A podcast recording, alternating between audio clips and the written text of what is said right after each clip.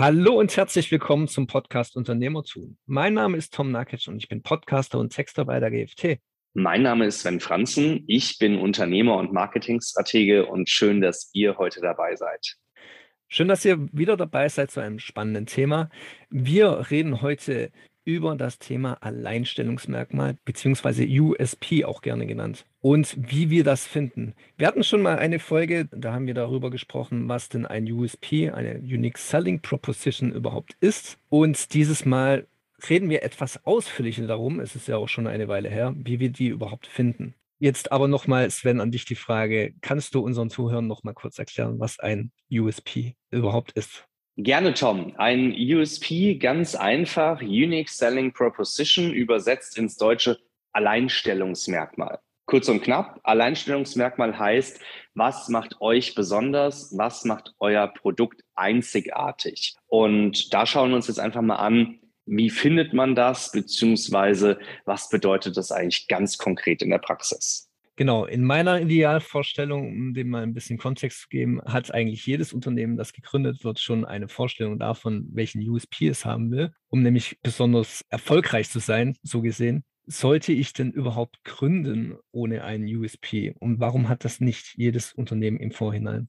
Das ist eine gute Frage und tatsächlich würde ich sagen, ja, ich sollte auch gründen, wenn ich keinen USP habe. Warum? Es gibt dazu einige Cases. Der erste Fall wäre, dann der Fall, wenn ich in einer Branche unterwegs bin, in der es auf der einen Seite schwierig ist, ein Alleinstellungsmerkmal zu etablieren, wo es auf der anderen Seite aber auch sozusagen wichtig ist, oder Quatsch, andersrum gesagt, gar nicht wichtig ist, dass ich ein USP habe, weil in dieser Branche meine Leistung extrem nachgefragt ist. Wir sehen das gerade in der Handwerkerbranche, solange ich gute Arbeit verrichte, hohe Qualität habe, ist das schon ausreichend, dass ich ausgebucht auf dem Markt bin. Einfach, weil Nachfrage größer als Angebot ist. Der zweite Grund ist, warum hat nicht jedes Unternehmen bei Gründung schon ein USP? Ist ganz einfach der Fall, dass sich so ein USP auch manchmal mit der Zeit des Unternehmens, mit der historischen Erfahrung und Entwicklung, als auch vielleicht mit der eigentlichen Produktentwicklung, Schrägstrich Weiterentwicklung dann auch einstellt. Es ist nicht immer ab dem ersten Tag da. Deswegen prinzipiell möchte ich ermutigen, gründet auch euer Unternehmen, wenn ihr nicht sofort einen USP habt. Aber ein USP und Alleinstellungsmerkmal ist natürlich immer Trumpf und ihr habt damit bessere Karten auf dem Markt. Genau. Und Jetzt stellt sich da natürlich die Frage, wie sich so ein USP erarbeiten lässt. Wer bestimmt denn überhaupt, was am Ende das Alleinstellungsmerkmal ist? Reden wir da von den Kunden? Ähm, muss das der Chef selber machen, also der Unternehmer, der gegründet hat? Oder wird das in Zusammenarbeit mit den Mitarbeitern geregelt? So ein USP kann man natürlich in Workshop-Form erarbeiten. Es gibt dazu auch verschiedene Vorlagen. Es gibt Fragestellungen, äh, Fragemethodiken, wie man sich an solch ein Alleinstellungsmerkmal herantasten kann.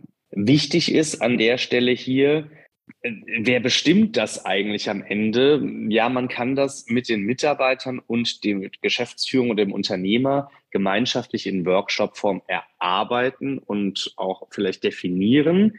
Aber am Ende ist es natürlich der Kunde, der entscheidet, ist das für mich ausschlaggebend? Beziehe ich das in meine Entscheidung ein, mich für dieses Unternehmen oder Produkt zu entscheiden?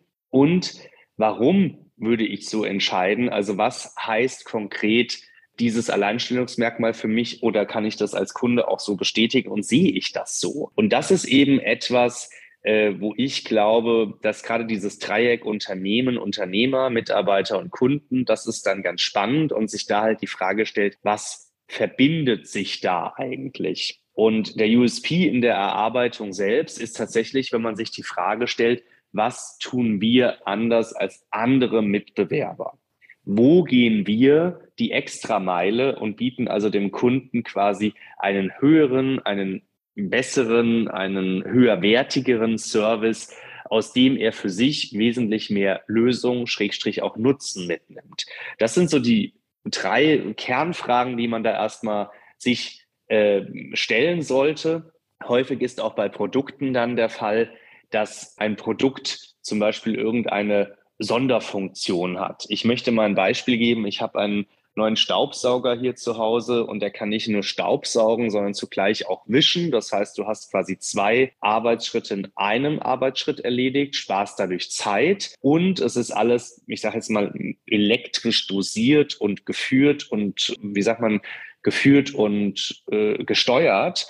Und aus dem Grund ähm, habe ich wesentlich weniger Arbeit. Meine 120 Quadratmeter Wohnung hier kann ich in circa 15 bis 20 Minuten Staub, Saug, Wischen sozusagen. Und äh, das ist aus meiner Sicht eine Extrameile gegenüber einem normalen Staubsauger. Und äh, genau das ist jetzt ganz praktisch gesehen ein Alleinstellungsmerkmal gegenüber anderen Staubsaugern. Vor allem dann vielleicht auch die Frage, wie gut saugt er die Sachen ein? Ist dann vielleicht noch Staub übrig, der dann irgendwie verschmiert wird? Also das sind, glaube ich, so Details dann in dieser Technik, die am Ende das Produkt auch mit ihrem Alleinstellungsmerkmal noch mal besser machen in welcher Detailliebe habe ich mein Produkt besser gemacht als die Mitbewerber, wie detailverliebt gehe ich diese Extrameile und was bedeutet das ganz konkret für meinen Kunden.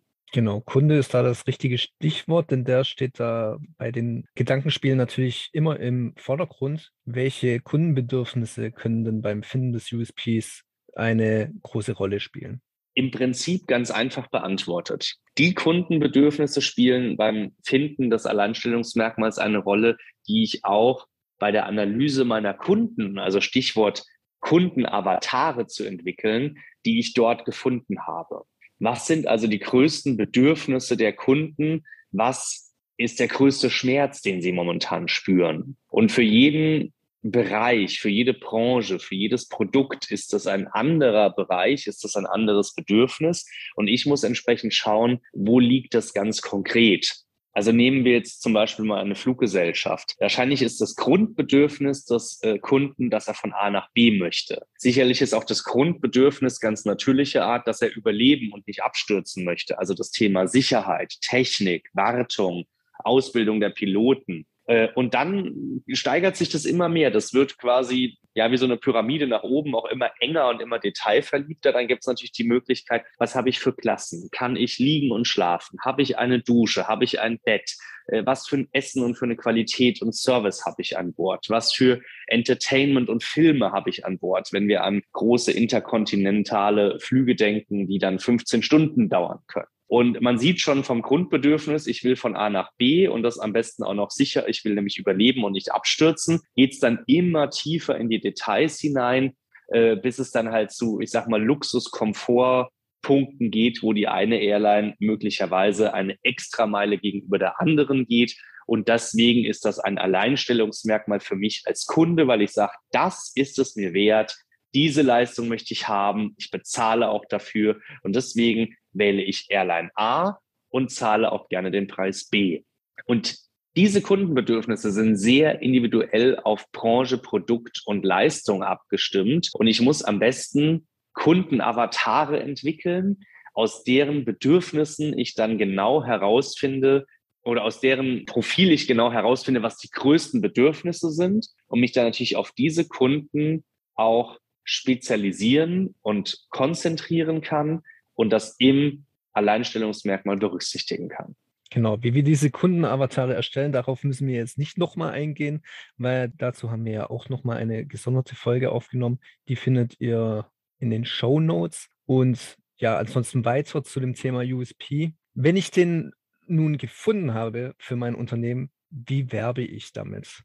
Ich hätte jetzt gesagt, ganz einfach, indem ich ihn benenne und indem ich ihn zeige. Mhm. Ja, das heißt, dass ich wirklich den, das Alleinstellungsmerkmal, den USP herauskehre und ganz klar zeige, was es damit auf sich hat. Ich, ich gucke mir da gerne immer mal auch Werbung oder TV-Spots aus den, äh, ich sage jetzt mal 1950er, 1960er Jahren an, weil da war tatsächlich die Werbung noch sehr plakativ und sehr direkt. Das heißt, man hat einfach die Dinge beim Namen genannt. Äh, was zum Beispiel sein kann, wird schnell sauber, wird einfach sauber. Heute haben wir das zum Beispiel bei verschiedenen Waschmittelherstellern, wird bei niedrigen Temperaturen sauber, ist sehr schonend zur Wäsche, äh, hyperallergen, ist nachhaltig, ist äh, irgendwie nicht schlimm für die Haut oder für den Menschen. Das sind alles Gründe und Punkte, weshalb ich am Ende ein Produkt kaufe. Und äh, die sind natürlich auch abhängig dieser Alleinstellungsmerkmale von derzeitigen Trends, Schrägstrich Megatrends. Und äh, ich muss also immer schauen, was ist gerade der Zeitgeist, welches Narrativ wähle ich in meinem Storytelling, um dann dieses USP zu kommunizieren.